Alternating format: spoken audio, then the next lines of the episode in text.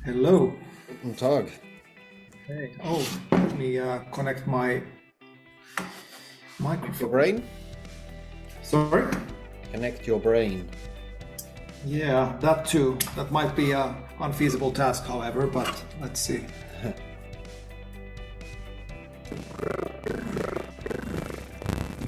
What the fuck? You broke it. It's broken. Your audio is broken. You, you, you sound like you've stuck your head in a bucket.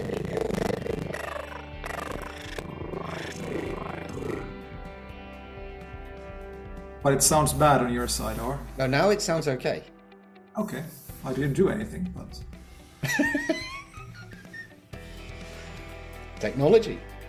sometimes it's uh, do nothing is uh, better than doing something. Yeah, maybe. Yes. Good. Now all I need is a beer. So just one minute. So it's German Bock Weiss beer. I've gone for a, a Danish beer. All right. Yes. Is that, is, that a, is that a Christmas beer? Because I specifically requested for Christmas beer. No. No, it's just a good beer.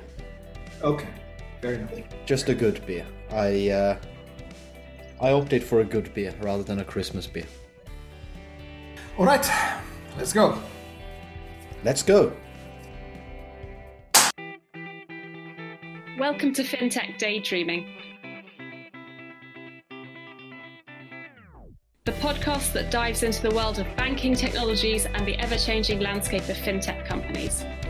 We bring you real life examples from global and local thought leaders, as well as experts working within the financial industry, and seek out the best stories from the front lines of financial services innovation, where dreams of industry pioneers meet reality. Hosted by Paul Krogdal and Ville Sointu, this is FinTech Daydreaming.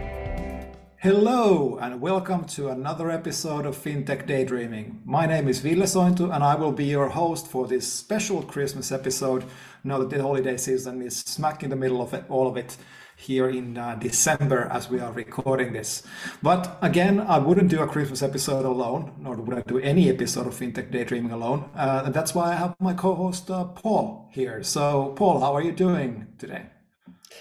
I'm doing good, although I'm already fed up with the snow. There's Oh. way too much snow.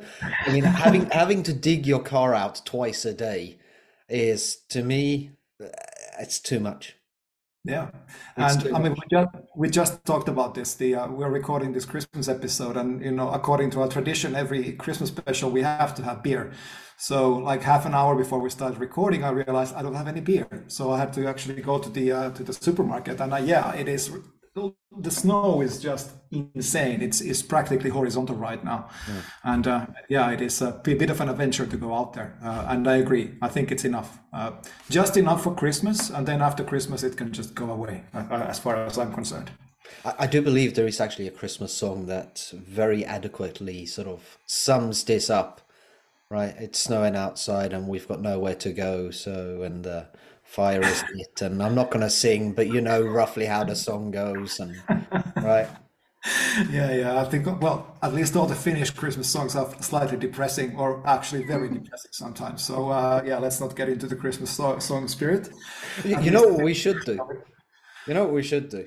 Go We ahead. should ask this chat GPT to write us an uplifted Finnish Christmas song.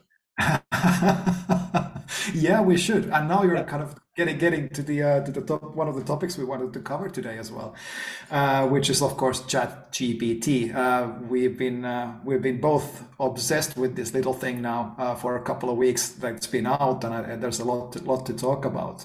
But before we get into the Chat GPT stuff, dear listeners, the idea for today's episode is that no, we will not have any guests today. Uh, the idea is that we will walk through what we have learned uh, throughout this season six of, of fintech daydreaming and uh, reflect a little bit on how, how everything went down. Did we learn anything uh, or did we uh, mess up completely?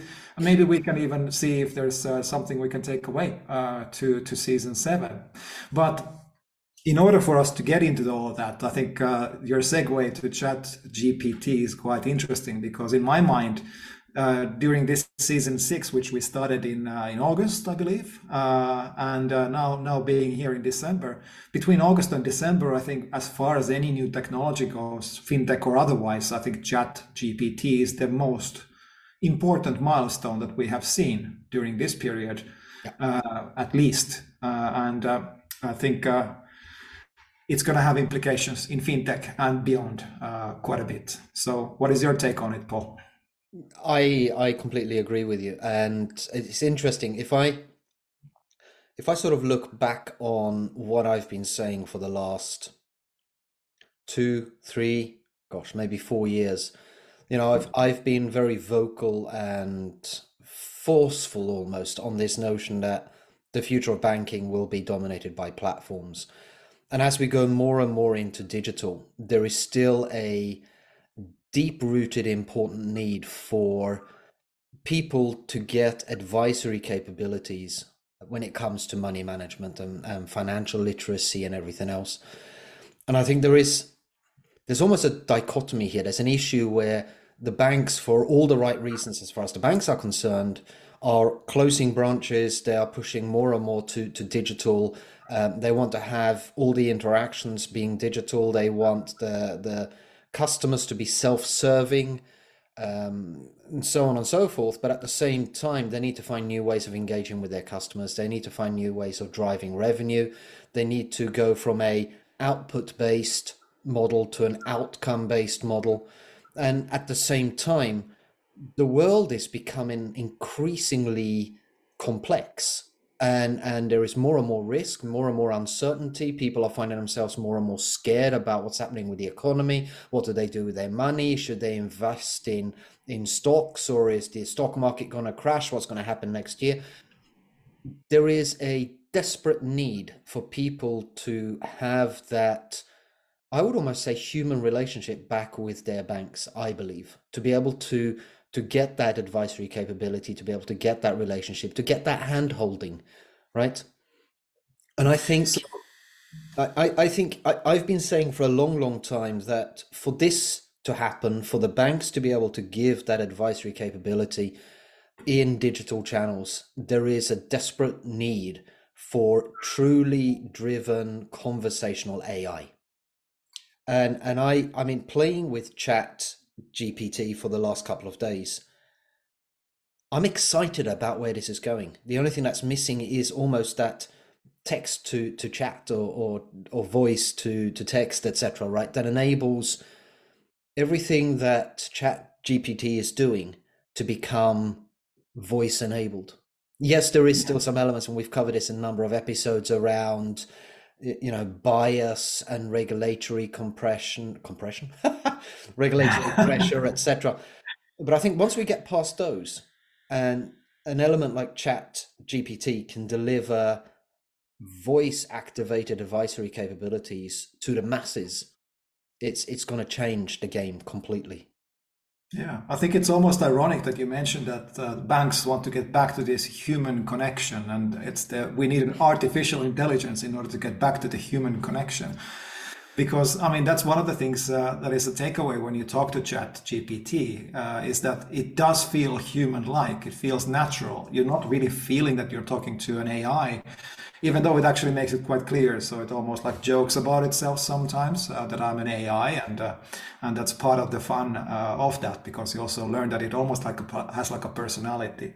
Yes. But everything you said, I, I, completely agree. I think the uh, this uh, these these types of technologies, uh, I mean, they are fairly limited still, but incredible in terms of making this technology available for uh, for large masses. The, these are the technologies that will democratize the uh, the access to to financial advisory services, for instance. So this will allow banks and fintechs to really scale uh, the uh, these services uh, to much lower price points, uh, and ultimately this will mean that financial inclusion will become financial enrichment. Uh, we're going to have this vision vision of your own uh, little financial advisor in your pocket at all times because uh, you will have artificial intelligence that will be looking at your finances it will be looking at the broader markets and it will give you advisory services based on, on that data set and uh, again uh, your own behavior and your own preferences in terms of what you want to do with your wealth uh, moving forward. So so But- i mean and- and- we've heard these stories so many times but again that's one of the things that the ta- takeaways for for chat gpt as well for me was that now it just everything just seems to click together. I mean uh, ultimately i i noticed that i didn't really believe that all of these AI experts that were even on our podcast talking about these things, you were just thinking about, well, you know, look at look at what the chatbots are today. They are fairly dumb, especially the ones that are uh, deployed at banks of today. So uh, they are useful, but they're very very limited and clearly just scripted uh, robots rather than some kind of an intelligence on the other side of that conversation. Whereas with ChatGPT, that changes completely. It, it understands dialogue, it understands it, uh, context, it, and it uh, brings in information from multiple dimensions and multiple perspectives, and it challenges its own conclusions as well. So you're able to almost have like a debate with it, which is just amazing. So yeah. It is indeed, and I, I, I, there's another element to this which, which for me personally becomes very important. My, my dear mother, who I, I, you know, obviously we all love our mothers. Um, she was diagnosed with Alzheimer's um, about a year ago, and and I can already see the effect of that. You know, I, I helped her set up Apple Pay, and she struggles with remembering how to even activate Apple Pay or to get the card ready to, to be able to pay and and very simple things. So it's not just financial literacy, it's also digital literacy as as we move more and more into this digital world.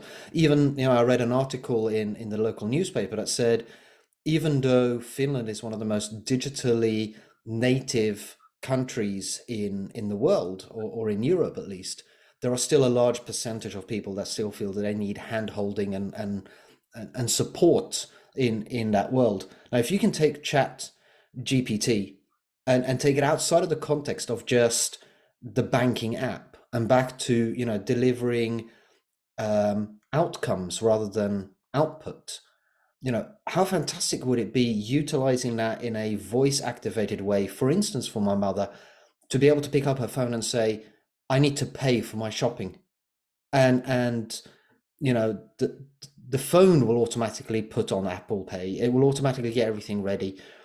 There's, there's no need anymore to, to remember how to press a button. It becomes part of a dialogue that you have on an ongoing basis with your advisory friend, your hand holder in your pocket it's the the future seems so fantastic at the moment i think Yeah. with all of this coming together Yeah, I think uh, to me at least, this was almost like an iPhone moment. I mean, I, be, I remember when the iPhone first came uh, came out to the market. My first reaction as uh, somebody who had been already working in mobile uh, banking space and mobile devices for for many many years at that point in time.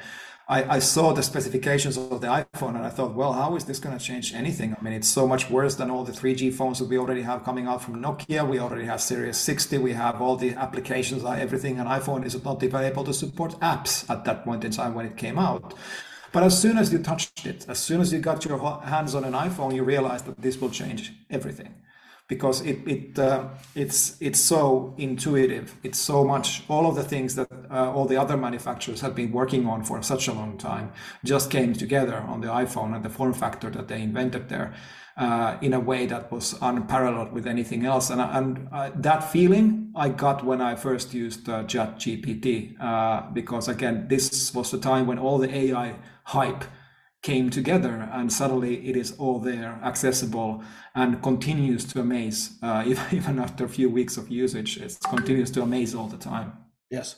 And maybe So- we should point yeah. out that this episode is not sponsored by chat gpt or apple for that matter. this episode is sponsored by Ville and myself our own free time and our joy and interest in talking about all of this stuff That is right, but that's actually a great segue. Let's talk about the uh, what are the risks and what are the downsides uh, of having something like a Chat GPT. And I'll start.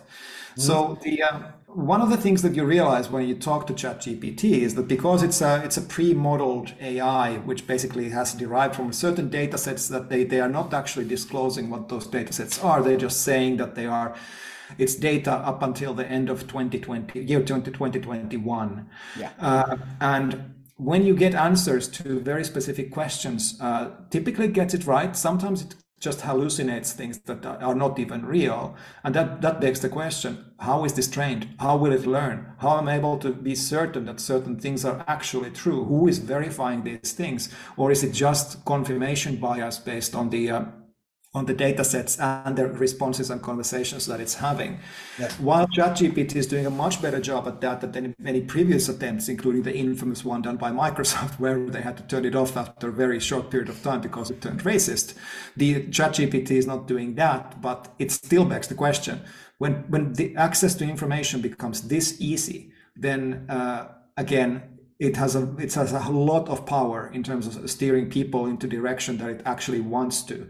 Mm. and that is the number one thing for me the takeaway in terms of risks for ChatGPT is that we need to have some kind of an assurance mechanism behind it that allows people to identify the sources of information and the validity of information that it's actually telling you. Uh, and uh, i think there's a lot of work to be done uh, in that space but particularly when we get into banking and advisory capabilities, because advisory yeah. capabilities cannot be a black box, right? That there's compliance that that actually states that if a bank gives you advice, the bank needs to prove how that advice was formulated, particularly when it's financial advice, what it was based upon, and how that end result was was gained. So if you're using AI, and we've had these discussions on on podcast episodes, you need to be able to prove, particularly from an AI perspective, you know, what was the data used? What was the algorithm used to get to that result? And why was that biased result uh, given at the end to be able to to prove what it was all based on, right? And and as you're absolutely saying, if if Chat GPT is currently a black box, then then you can't use it in in that context for you know banking, etc. You're absolutely right. I mean, I saw lots of posts on on social media saying that this is the Google killer. So I, I decided to try and, and use it for, for the last two days. I've done en, any and all of the Google searches that I've done, I've actually done on both. Right. And you, you very quickly get to, like you said, uh, Chat GPT will will very quickly say to you, well, I'm not going to give you analysis results uh, and those sort of things. I I asked it something like, "What are the top ten banks in in the Nordics?" And the answer that it came back with was, uh, you know, I won't give you market analysis and those sort of things, mm. where Google will give you that. But I did ask it, you know, what is the oil capacity of a Porsche 996 from 2003? And it did give me that, which I thought was really interesting right? and and and unlike Google, where Google would actually just give you, you know, 15 pages of entries to blog posts and and forums and everything else, this gave me a very nice sort of sentence back that said, you know, Porsche 996, it's this and that car and and the oil capacity is dependent upon the size of the engine potentially and models have got these engines and if that's the engine you've got then this is your oil capacity exactly. But uh, but yeah, I mean, I agree. I mean, for market information and all the things that it has deemed to be uh, well business information, it's basically keeping out at this point in time. But that's more of a design decision than a limitation of the AI. But uh, referring back to one of the things you mentioned, which is that we need to uh, banking specifically needs AI that uh, the bank and ultimately the service provider is able to explain how did it come into the conclusion that it just arrived in? Because that is actually, uh, for example, part of the upcoming regulation on AI coming from the European Union. So the European Union has uh, has this ethical AI uh, regulation coming up, and uh, part of that is is the necessity to, to be able to explain critical AI uh, algorithms as they describe them and how, how did they come up to the decisions uh, that they did. And a lot of pushback has been around that question exactly. Oh wow, my, uh, my garden is making some noise here. What on earth is that? You've got bees loose in the apartment. Yeah, yeah, no, it's it's my hydroponic garden that uh, apparently just ran out of water, so it's the pump is making a lot of noise. So, uh, dear listeners, was that the episode joke? Yeah, that's the uh, this is the blooper uh, for this episode. The blooper of the episode. Uh, but anyway, so uh, as soon as my garden is done, uh, I'm gonna continue with my explanation of the of the AI. AI question because the uh, again a lot of the pushback from the industry was that you're not able to explain what machine machine learning does. Uh, machine learning is uh, is the way it is. It's supposed to be a little bit abstract because it, you're not able to explain how it actually come to the conclusions that it did. However, if you if you do interview Chat GPT, it will tell you exactly how it came to the conclusion. So uh, you can do that on a very abstract level as well. So you can tell it to, for example, tell a sarcastic joke about podcast called FinTech Daydreaming, and it will tell you a very nasty joke about uh, our podcast. And then uh, you can ask, well, why did you think that joke was sarcastic, or why do you think that joke was funny? And then it will explain it, and then you can give it feedback. So you know that is actually not funny because X, Y, Z, and then it will uh, probably use that uh, partially for learning in the future. So so yeah, it's uh, it's exciting times. But hey, look, we've been talking 20 minutes now, I think, about ChatGPT, which, uh, which actually I think it deserves it. To be fair enough, uh, I think I think it does because it's going to be one of the main trends for for next year. I think technology trends. yeah, I think we, we're going to have to do episode or two maybe next year uh, on on just this topic for sure. I think there's a lot of opinions and people are learning more and more uh, about how it works. Uh, so. I think we're going to have some AI experts talking about that next year uh, for sure. But before we get into next year, uh, maybe we should uh, look back a little bit on the uh, on the things we did uh, this season, and uh, did we learn anything from these fantastic guests that we had on the on the on this season? And if I recall correctly, and I'm looking at the list of episodes here in front of me, so I don't actually need to recall. so our first guest was Anthony Day, uh, the uh, uh, the host of the podcast "Blockchain Won't Save the World," uh, and uh, I think that was a great kickoff to this season. To be honest, uh, because the um, some of the things that we left hang, hanging in the air a little bit in season five was really the Web three metaverse whole NFT conversation, which was riding high at this at the end of the summer this year. Yes and uh, Anthony was uh, the exact right guest on the at the exact right time, and I think we had a good, candid conversation. Everybody knows uh, that uh, uh, I'm I have turned lately into a bit of a crypto cryptocurrency and blockchain cynic, uh, and I think Anthony did a great job balancing that that conversation because again he's very optimistic about all these things. So, what was your the main kind of thing on top of your head about the uh, Anthony's episode. But it's it's interesting because I think there's been so much development since we had that episode as well.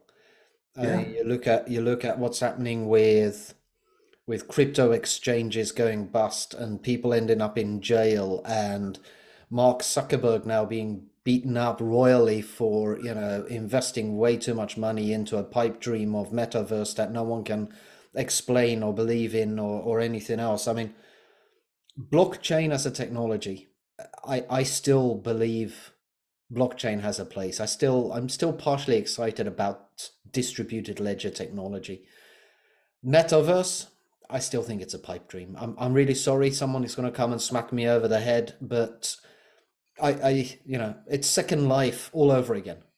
Um, yeah. and and maybe maybe we're going to find something somewhere along the line but it's at the moment it's a technology looking for a use case very much like blockchain was and still to a certain degree is technology yeah. looking for uh, a, uh, an opportunity a, a use case but one of the things that i thought was really interesting with the discussion with anthony was the clarity that he gave us around well what really is web 3 mm-hmm. what is web 3 supposed to be giving us and it's not metaverse it's you know loosely connected to metaverse but it's that that transition to data ownership to uh, democratization of of data uh, the ownership of data the um, identity of individuals identity ownership etc so i thought it was a really good uh, episode. I learned an awful lot um, yeah, and I think that's a good reflection that things have things have a lot of things have happened after yeah. the, we recorded that episode. So this was pre FTX. This was uh,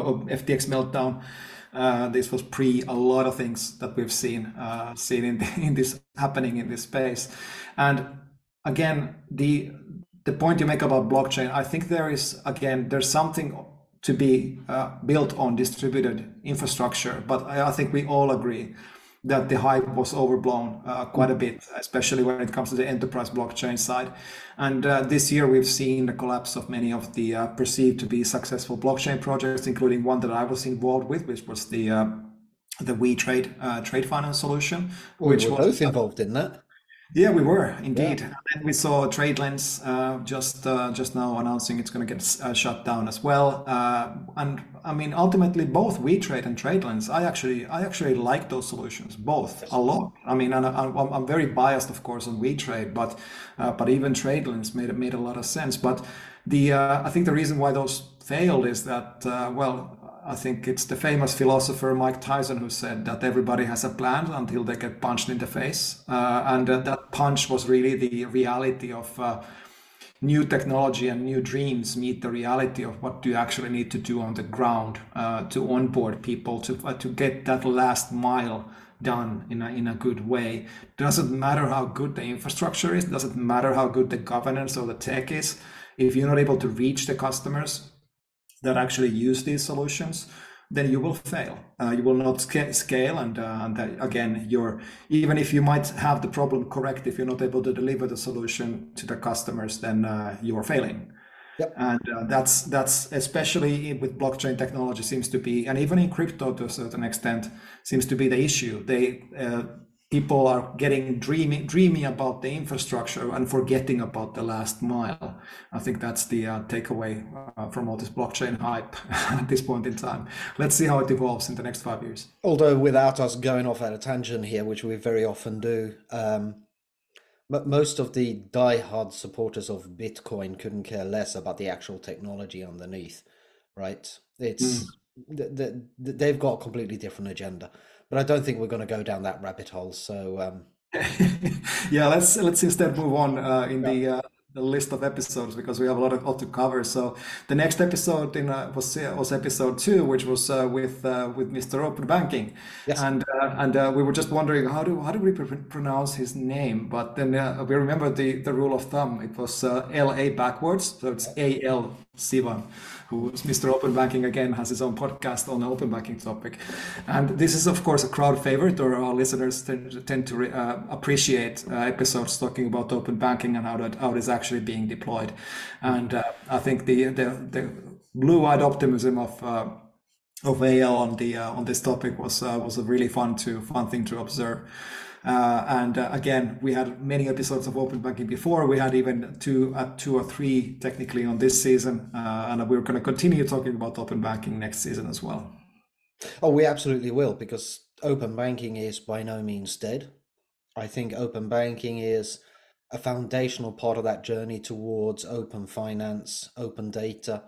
Uh, it has enabled us to to take that that journey towards what I keep talking about. You know, the future of banking will be dominated by platforms. PSD3 is just around the corner. Well, just around the corner-ish. Um, which I believe PSD3 is going to be very much focused on back to you know uh, identity management, uh, back to a real focus on on security, uh, etc. So I think strong strong customer authentication will be a big part of PSD3. But um, it, it was eye opening to to get the like you said very positive view from Mr. Open Banking himself and uh, what he sees as being the future. And it was actually quite cool to bump into him and have some time with him at Sibos um, shortly after we did that episode. Ah, okay, yeah, yeah, true. We we had the cyber special as well in this season, and uh, maybe Yes. we can touch on that uh, soon as well. And uh, I mean, just my five cents on this. Uh, we're going to see an update on PSD two. There's going to be call it PSD two point five, or uh, and, and soon, and then the PSD three soon after. Uh, but ultimately, I think we will start forgetting about this whole uh, directive uh, numbering and all these acronyms, and it's all going to be part of this scheme of embedded finance and open finance. Uh, so we're going to have platform-based banking, or we're going to have platform-based services, and who is be- best at delivering those into digital channels will, of course, be the winner. So the um, so I think we're gonna forget about this, and it's all, all gonna be like a big embedded a Super Bowl of uh, of APIs and services that's uh, that's going to win the game. And uh, yeah, we're going to see a lot of this happening next year. Uh, yeah. I think. Yeah. Oh, moving on with the episodes, we we again one of the mega trends, of course, is cloud. So we had Howard Boville of, uh, from IBM uh, uh, as a reoccurring guest. I think we had a few few uh, repeating guests, and Howard was uh, again being a very high profile person, being the former CTO of Bank of America. It was always a, an honor to have him uh, on. It seems he seems to like the podcast for some reason don't know why but the but uh, but yeah so he talked about cloud multi-cloud specifically and the uh, uh, the ability uh, and the necessity to actually not uh, marry yourself into a, single cloud provider and be able to have be cloud neutral. It was an interesting discussion because again, him representing IBM, it was not obvious that uh, he was going to go for the multi-cloud approach and instead just promote the IBM cloud. But I think he took a very leveled approach uh, into that that topic, and again, was seems, seems to be genuinely behind the multi-cloud approach. Uh, now it's a whole other discussion whether I actually agree on running multi-cloud in a real environment, but I think Howard made made a very good, good, uh, convincing argument that you should go for multi-cloud. And I should probably be, you know, uh, partially quiet about what, what I think here. I don't know. I mean, I work for IBM, right? So. um, and and therefore the answer from me is of course it is hybrid yeah. multi-cloud. It is about Red Hat OpenShift and it is about you know transferability of workloads from one cloud provider to another and and therefore cloud native is a dangerous thing but but actually there is there is a point to to all of that right if if you think about very often when i get into discussion with banks they talk about vendor lock-in the fear mm. of vendor lock-in you know do they take a, a large isv package from a specific vendor and, and they're scared that that means that they end up with vendor lock-in and and you know to some degree they also say you know they've had vendor lock-in with the mainframe. They they tied themselves to the mainframe 40 whatever it is years ago and therefore they've been stuck to ibm ever since. But at the same time they say oh yeah yeah but we want cloud native and we want to take advantage of the capabilities that are natively on AWS. Vendor yeah. lock-in. Yeah. Vendor lock-in. The minute you say, I'm going to utilize capabilities that are only available by AWS on their cloud platform, vendor lock-in. So, so why is it that, that there's a big fear of vendor lock-in from an ISV provider, but it's not from a cloud provider? No, it's, I mean, it's, it's like a schizophrenic world of one is bad, but the same thing on a cloud platform is good. No, right? I mean, ultimately, as long as you're not doing everything, uh, and I mean everything, yours by yourself, you're always going to have some level of vendor lock-in. And the only question is that how do you then mitigate your vendor lock-in? How do you actually have a governance structure around your vendors, these vendors that you're afraid to be locked in? That allows you to manage them in a way that you get the best results out of them. So to me, especially in this age of uh, where we have figured, we've already figured out modularization, microservices, uh, cloud services, everything.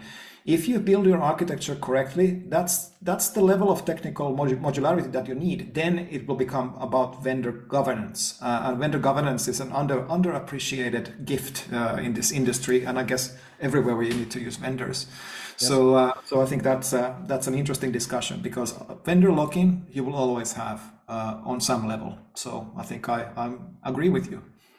But it's also about being future-proof. Yeah. Right? Sometimes some element of vendor lock-in is not necessarily bad, as long as you're future-proof.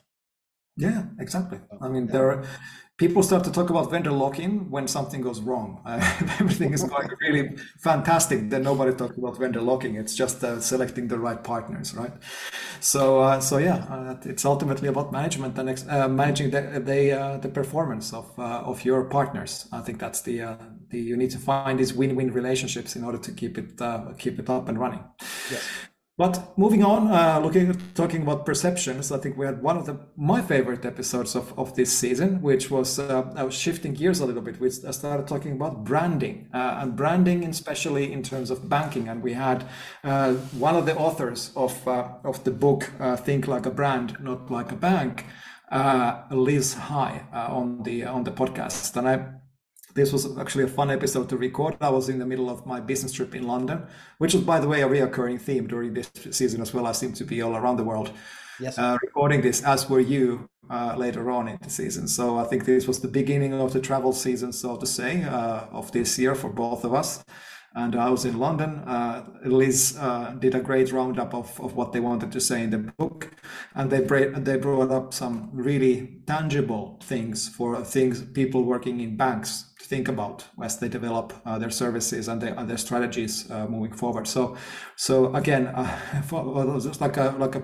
breath of fresh air uh, in the middle of fintech nerdiness in in this season that we had, and yeah, I, I really felt good after after publishing that type of an episode as a refresher. I, I thought it was a really good discussion. It was, like you said, a change from our normal sort of uh, focus areas. It was um, a very different approach. Almost, you know, banking and and branding. They they've not traditionally sat together very well, and no. and she highlighted that as well. And I thought it was also good. We we went on some some tangents in that discussion some very interesting discussions back to you know advisory capabilities customer centricity um, etc very good very good. I, I agree with you. Probably one of the best episodes this season. Yeah absolutely. And then moving on, we had next we had uh, Nick Root. We talked about banking transmuted as the uh, as the episode uh, title goes, and uh, all about embedded finance. So uh, uh, again, bringing up one of the one of the these big hype items of, of this year and indeed this season. So how do you actually do banking as a service? How do you build embedded finance propositions? And uh, I think Nick uh, was one of the exact people right in the middle of all of this as the CEO of Intergiro. Yes. Uh, and uh, the uh, they also they had an e-money license, which was always interesting to me. I mean, uh, I think we mentioned this a couple of times in this during this season. I now work in a company that is providing platforms for mobile money providers in in the emerging markets, and those models look a lot like e-money institutions in Europe and that's why I found this uh, discussion to be very, very insightful uh, uh, about how do you actually build propositions around uh, this regulatory scheme that they have uh, here in Europe. I, th- I, think for me, it pointed out what we to a certain degree already know, but it, it, it's good to repeat it. Most of the success around embedded finance at the moment around uh, the sort of growth of open banking is very much around payments. Mm. It's being dominated by payments. An awful lot of the disruption is focused on disrupting payments, and it, it has been for quite some time. And um, I think we actually still have a long way to go on the disruption of payments. When we start looking at cross border payments, we start looking at payments across multiple currencies. I think P27 is going to do some interesting things in the Nordics. And, you know, with with continued changes and digital currencies and everything else, I think we're going to see some real interesting stuff still around embedded finance and and payments. I'm going to slightly disagree on that because really? I think, yeah, because payments is a solved problem to a large extent, especially in the domestic markets uh, in large parts of the world. And of course, there's pockets of uh, of uh, of uh, well corners of the world where it's not as obvious that you will have instant person-to-person payments available, but you will very soon, even in those countries. Mm. And and the uh, the reason I think it's not as disruptive as people tend to think is that because the, the price point for payments is zero. Yeah. That is already considered to be commodity. People are not willing to pay to move money around, uh, especially when it's domestic. There is still a perception that you need to pay for the extra effort to move it across currencies and across borders. But uh, especially in domestic P2P, uh, the transfer of money uh, is perceived free. Uh, it is also perceived free to convert money into e-money, for instance, or cash into e-money. Uh, that is perceived free. Uh, and uh, depending a little bit where you are in the world, but in many places, when you pay at a merchant, you don't want to pay an extra fee just for using an electronic payment method instead of using cash. Uh, so again, who will pay? Uh, will it be the merchants? Who is somebody going to subsidize the scheme? And that begs the question: when you do build this, where are you going to make the profit uh, as the builder of these schemes? And I think that's a, that's a, an interesting question that has been solved in different ways uh, all around the world. But the common common kind of theme that I hear from fintechs many times is that they seem to think that it's this kind of massive, massive trillion dollar business that you get into, uh, which is not true because again, in in these day to day payments, there is hardly any margins left uh, in those in that space. The, and this of course brings the topic of well then you need to build services around this which is actually correct uh, but again then, the, then what are those services how do you bring the critical mass and if we agree that payments is actually a commodity well that kind of proves my point. and I would be surprised if you didn't have a very strong point of view on this and, and you know industry leading perspectives considering the job you've got so, indeed, I, I, am I am pleasantly happy that you are uh, you are con- contradicting me when it comes Yeah. to payments and, and the future of payments. Because if you didn't, I I think that your current em- employer would uh, have a problem. glad to hear. Glad to hear.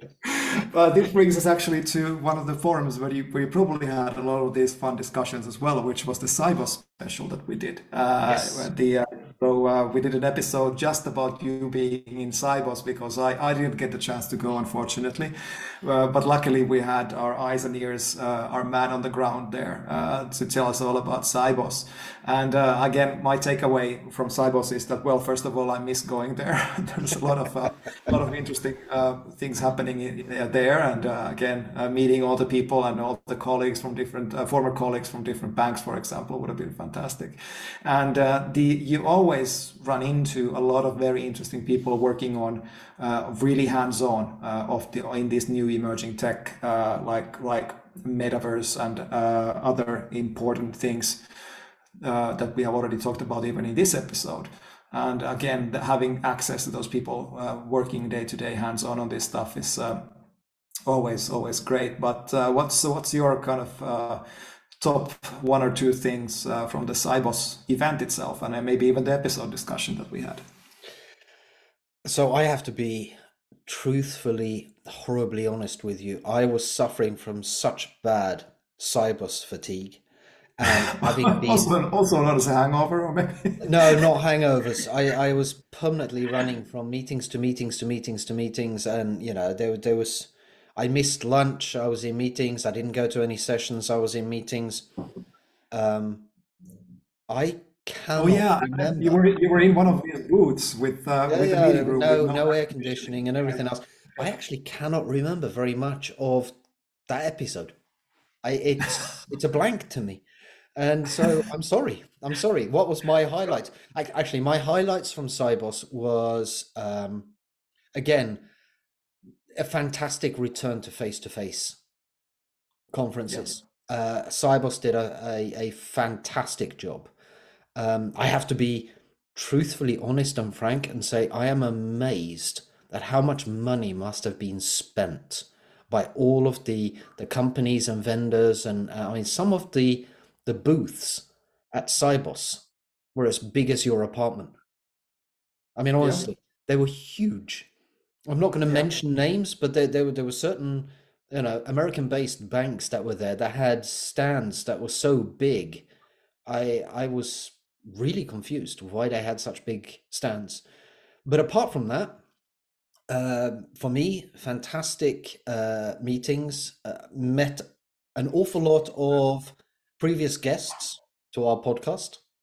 Um, you know, which was which was great, and some underlying um, trends, themes from Sibos. The first one was Sibos is no longer a payments um, conference. It is a banking conference. It's an industry conference. It's no longer just focused on payments. Secondly, there was actually quite a lot of discussion still about blockchain. Going back to blockchain and Anthony Day and everything else, lots of discussions about blockchain. Blockchain is not dead.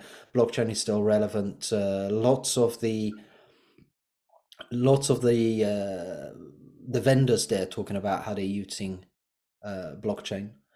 And then the other one, which which I think is going to be a focus for us in in the next season, ESG.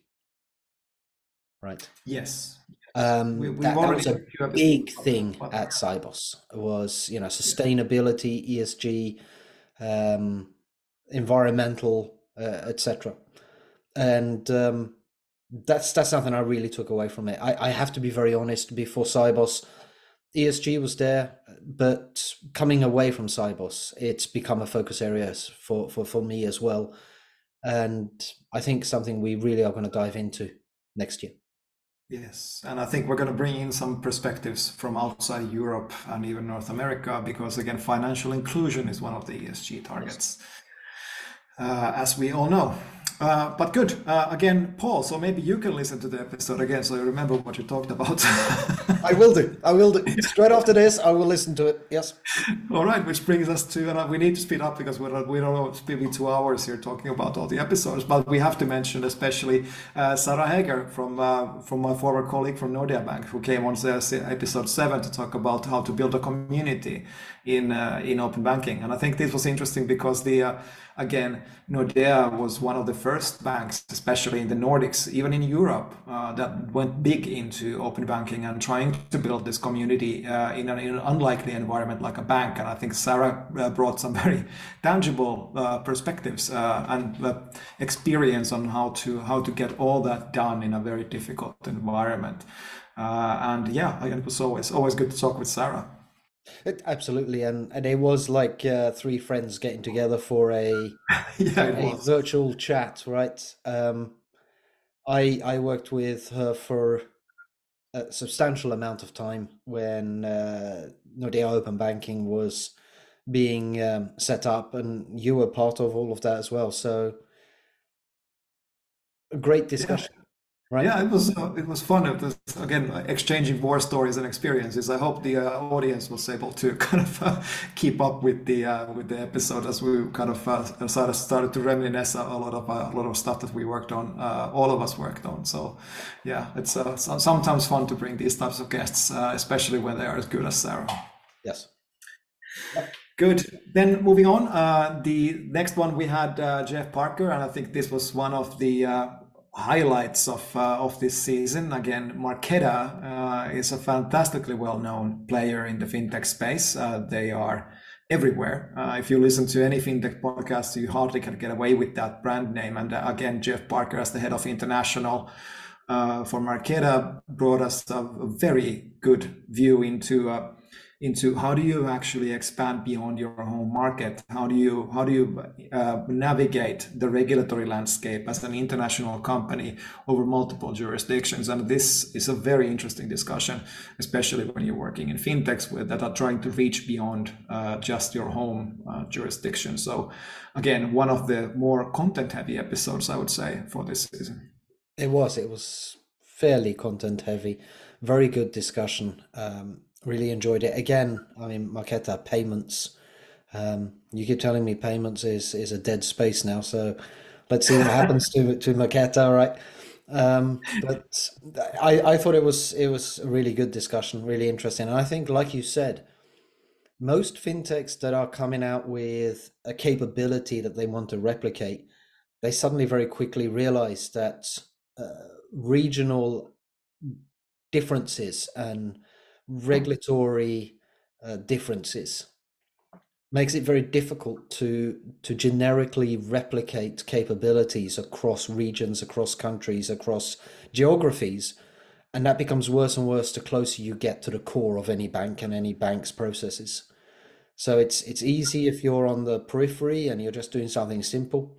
But I also think this is going to become a a force that drives complexity back into the whole world of banking as a service and and embedded finance etc how do you deliver that on a global scale with the complexities of regional differences and compliance differences etc right?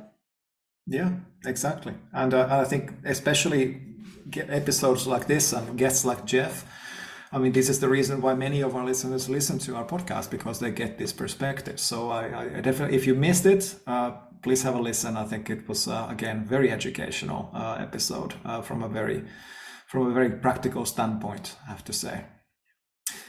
And this brings us to our previous episode, which was the last guest we had for this year, uh, which was uh, maybe not as content or fact heavy as, as we, we had with Jeff, but it was certainly entertaining and definitely one of my favorite episodes ever, maybe.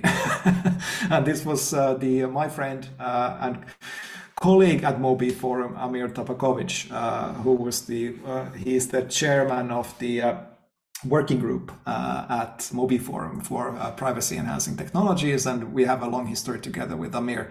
And I was uh, I was kind of looking forward to bringing him as a guest to the podcast for a long time, uh, and uh, it felt like the right place to do it right now. Uh, and it was it was definitely a fun episode. he's as I referred to as we referred to in the episode description is maybe the most interesting man in fintech. so I think it's he has a very very colorful background and, uh, and really great uh, perspectives into, especially towards data and AI. Yes, and it's probably you know my my my highlight from that episode is is him talking about his reaction of the very first time he was in a business related environment in Finland. He ended up, as he put it, almost naked. almost naked, which means naked in a Finnish sauna, right? That was that was that's one of the, my highlights that I take away from that whole discussion, and it it's partially because it it it sparked up some memories for me uh, when I when I moved with IBM from UK to Sweden.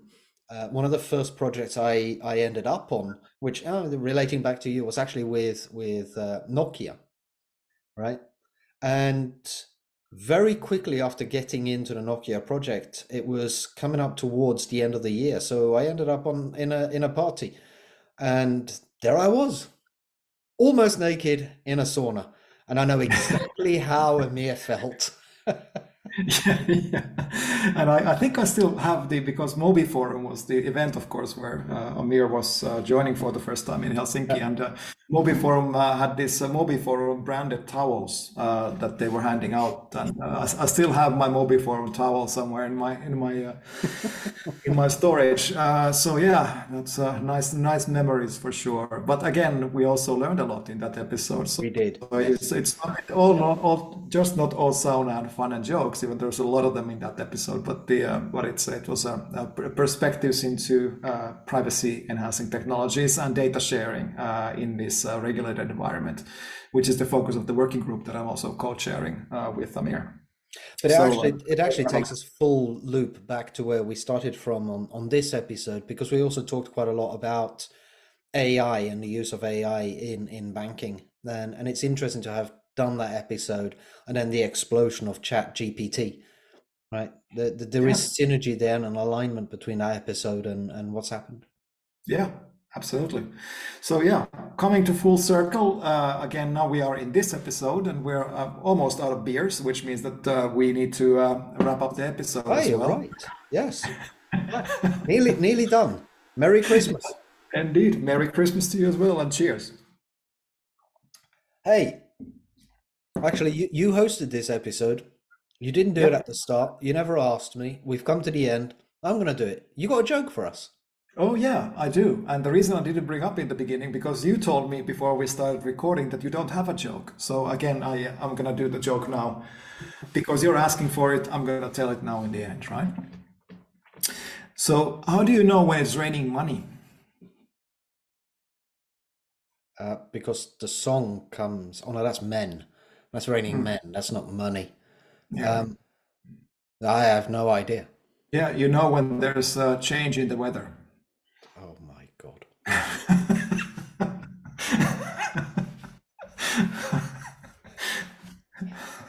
Rewind. Want to do it again? No, no, no, no. We're not gonna do it. no, no, no. because no. The, the worse it is, the, the better it is, right? So, and again, a, a weather-related joke, and uh, but that has a connection to money, is perfect for this episode because again, there is a snowstorm going on here in uh, southern Finland right now. So I think it's just appropriate, if nothing else. Yes.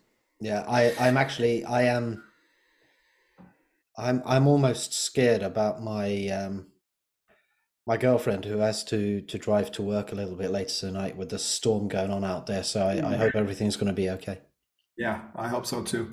So uh, then there's a cliffhanger for you. So season seven, zero, uh, episode one, we will hear.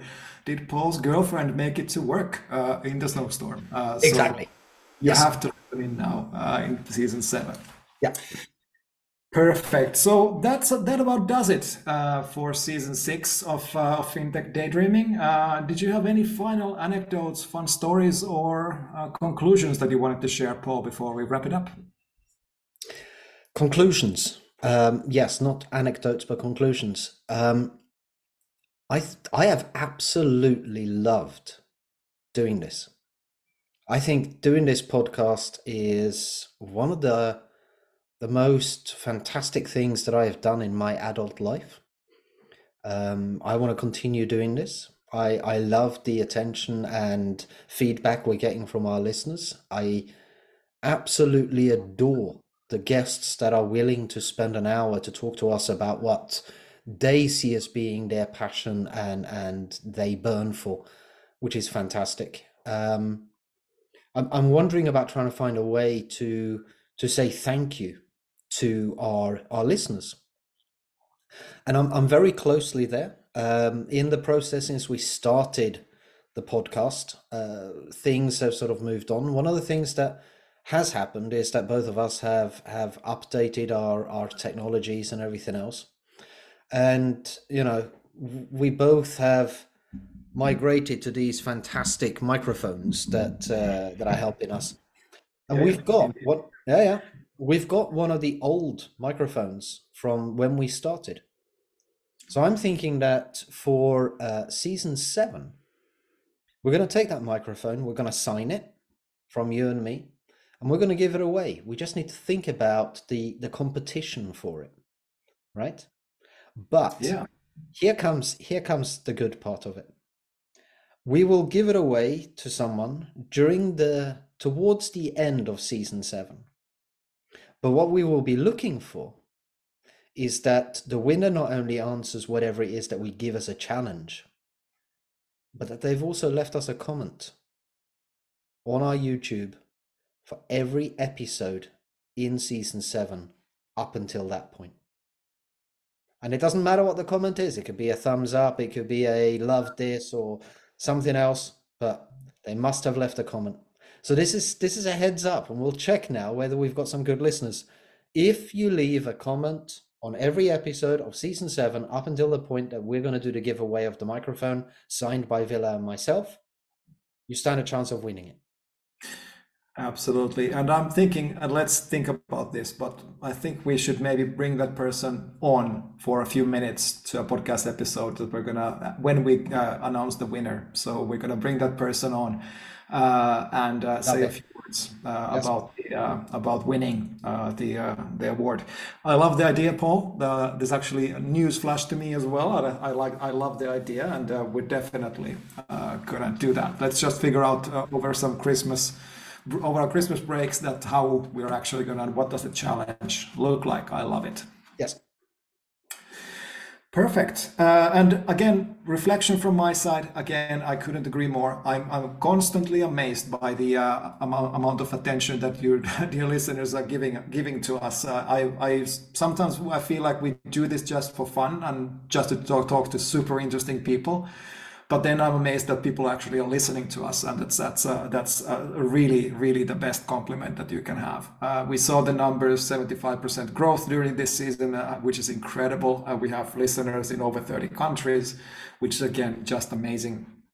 And uh, again, I cannot thank you enough, uh, listeners. Uh, please keep on listening. I hope we're able to be interesting to you in the future as well. And uh, looking forward to all the upcoming seasons of, uh, of FinTech Daydreaming. And uh, th- thanks to you, Paul, as well. I think you're doing a great job at producing this, really doing a lot of the heavy lifting when it comes to the back end of this show. So, so I really appreciate all of your effort in keeping this up. Thank you. Thank oh, you. Yes. Yes. Merry Christmas. yes. Merry Christmas. Now I'm going to go off and edit this video so that we can publish it. Perfect. Yes. Good. So this turned out to be a long episode. I hope you were still hanging with uh, with us there. And uh, but I promise this is the end. So we're going to wrap it up now. We have done the joke. We have done the run through, and the only thing left here is to say uh, say that uh, please hit that subscribe button if you haven't already as we have already established, we need those comments, we need those reviews, and especially when they're five stars, they are much appreciated. We do not get paid for this, uh, and uh, we want to uh, continue providing you content. All we need is your attention, a little bit of love in terms of likes and uh, reviews. That will keep us running. Uh, that will keep us happy over Christmas and New Year's. And we will see you next year for season seven uh, of FinTech Daydreaming. This is FinTech Daydreaming.